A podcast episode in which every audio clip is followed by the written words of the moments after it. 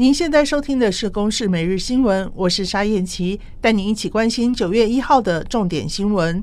台南市发生疑似虐童致死案，一名四岁的女童在三十号晚间被送医急救不治。警方初步调查，怀疑是女童的生母和胡姓同居人施暴致死，依伤害致死罪嫌移送台南地检署。检方讯后认为两人涉犯杀人等罪嫌，向法院声押禁见。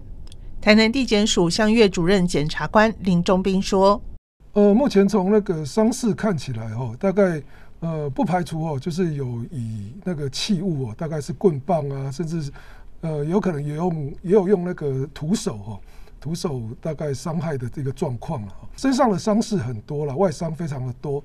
那详细的死因哦，检察官还要择期哦，会同法医哦解剖鉴定。”台北市目前有将近一万四千辆共享汽机车，不过共享运具超速、闯红灯等违规乱象连年攀升，从四年前的五百七十七件开始，到去年违规件数已经超过两万件。台北市交通局已经着手提高巡检强度，并且要求业者加强宣导。因应疫情考量，交通部宣布要在松绑台铁双铁部分的防疫措施，包括可以贩售的座位提高到八成。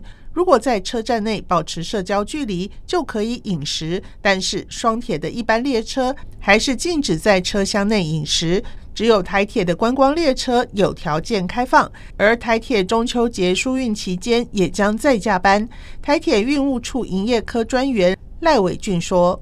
那在中秋连续假期，也就是九月十七号到九月二十二号，则会增加四点二万个座位数。